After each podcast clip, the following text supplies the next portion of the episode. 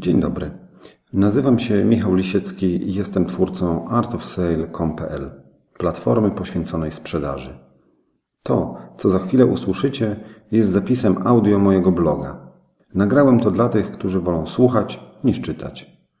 Każdy plik audio jest zapisem jednego miesiąca prowadzenia bloga. Dla tych, którzy chcieliby być na bieżąco z najnowszymi wpisami, a także z materiałami audio i wideo, zapraszam na stronę artofsale.com.pl. Zachęcam również do bezpośredniego kontaktu pod adresem kontakt małpa artofsale.com.pl. Życzę miłego słuchania i dobrej zabawy. Pozdrawiam, Michał Lisiecki. Kwiecień 2014. Z filmu do sprzedaży, czyli Celebryta i zegarki. 22 kwiecień 2014. Znamy ten sposób sprzedaży. Bierzesz znaną twarz, pokazujesz ją ze swoim produktem, wykupujesz czas antenowy i przygotowujesz swoją fabrykę, bank, kopalnię czy pracownię na zwiększoną liczbę klientów. Teoria marketingu mówi, że sprzedaż przez celebrytę niekoniecznie musi odnieść skutek, ponieważ odbiorcy kojarzą co prawda samego celebrytę, ale niekoniecznie już produkt, który z nim wystąpił. Tym niemniej wciąż bardzo wiele firm inwestuje środki w tego rodzaju sprzedaż. Pewien polski aktor, który największą bodajże popularność zdobył dzięki roli mięśniaka w pamiętnym sitcomie 13 posterunek, miał tego rodzaju przygodę ze sprzedażą. Dzięki bowiem wizerunkowi scenicznemu, a może i pozascenicznemu, kto wie, twardziela i człowieka z wysoką tężyzną fizyczną został zatrudniony przez pewną firmę sprzedającą zegarki, za które trzeba zapłacić ciut więcej niż za czasomierze na bazarowym straganie. Nazwijmy tego aktora w skrócie panem Piotrem. Pan Piotr zatem z plakatów i billboardów usiłował łączyć swój wizerunek twardziela, co podkreślał styl a John McClane ze szklanej pułapki, z zegarkiem dobrej firmy i wszyscy trzymali kciuki, żeby przelał choć trochę twardzielstwa na przedmiot, który dzięki temu będzie kojarzony i kupowany przez innych twardzieli lub przynajmniej aspirujących do tego miana.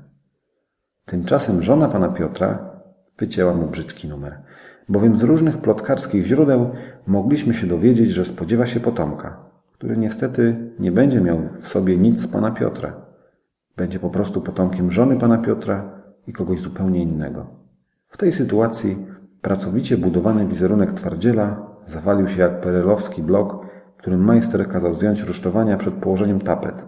Jakim bowiem jest twardzielem ktoś, kto nie tylko daje sobie przyprawiać poroże, ale również jako ostatni dowiaduje się, że potomek może mieć więcej wspólnego z listonoszem niż z nim samym. Oczywiście kiepsko to wygląda i zapewne firma od zegarków również zdawała sobie z tego sprawę. Rzecz jasna, nie będziemy w stanie dotrzeć do treści kontraktu czy korespondencji między firmą a agentem pana Piotra, ale łatwo się domyślić, że w tej sytuacji zegarki już nie chciały być dużej ozdobą przegubu celebryty. Idąc dalej, wyobrażam sobie, że teraz firma mogłaby zwrócić się do tajemniczego listonosza, żeby teraz to on reklamował ich zegarki. Tym razem już nie jakimś wyimaginowanym wizerunkiem scenicznym twardziela, ale prawdziwą, żywą historią człowieka, który tego twardziela załatwił. Jeżeli okazałoby się, że z postury czy charakteru ten listonosz jest chudy i ma biceps jak wróbel pięte, tym lepiej. Ludzie uwielbiają historię w stylu walki Dawida z Goliatem. Na zakończenie. Jeśli kiedyś będziecie przejazdem na lotnisku w Dubaju, przejdźcie się po jego centrum handlowym, które jest całkiem imponujące. Spójrzcie na plakaty reklamujące różne produkty, a konkretnie przyjrzyjcie się twarzom, które je reklamują. Nie są to twarze atrakcyjnych, lecz anonimowych modeli. To śmietanka Hollywood. Aktorzy, których codziennie możemy oglądać na szklanym ekranie. Tyle, że w Polsce znamy ich tylko z filmów, a okazuje się, że czerpią oni dochody z udziału w reklamach. Oczywiście w Polsce również mamy styczność z kampaniami reklamowymi ze znanymi aktorami amerykańskimi, ale jest to zaledwie kilka najbardziej znanych twarzy. Natomiast na lotnisku w Dubaju możemy przekonać się, że prawie każdy aktor z jako taką prezencją uczestniczy w reklamie. Tyle, że nie afiszuje się z tym na swoim podwórku. Pan Piotr miał tego pecha, że reklamował zegarki w kraju, w którym mieszkał. Gdyby bowiem grał twardziela na plakacie w Bangladeszu, Peru czy Nowej Zelandii, to pies z kulawą nogą nie zainteresowałby się jego życiem prywatnym. Tyle, że nikt pana Piotra w tych krajach nie chciałby oglądać, bo nikt go tam nie zna. Może więc jednak zasada mówiąca, że nie opłaca się zatrudniać celebryty do sprzedaży produktów, jest prawdziwa.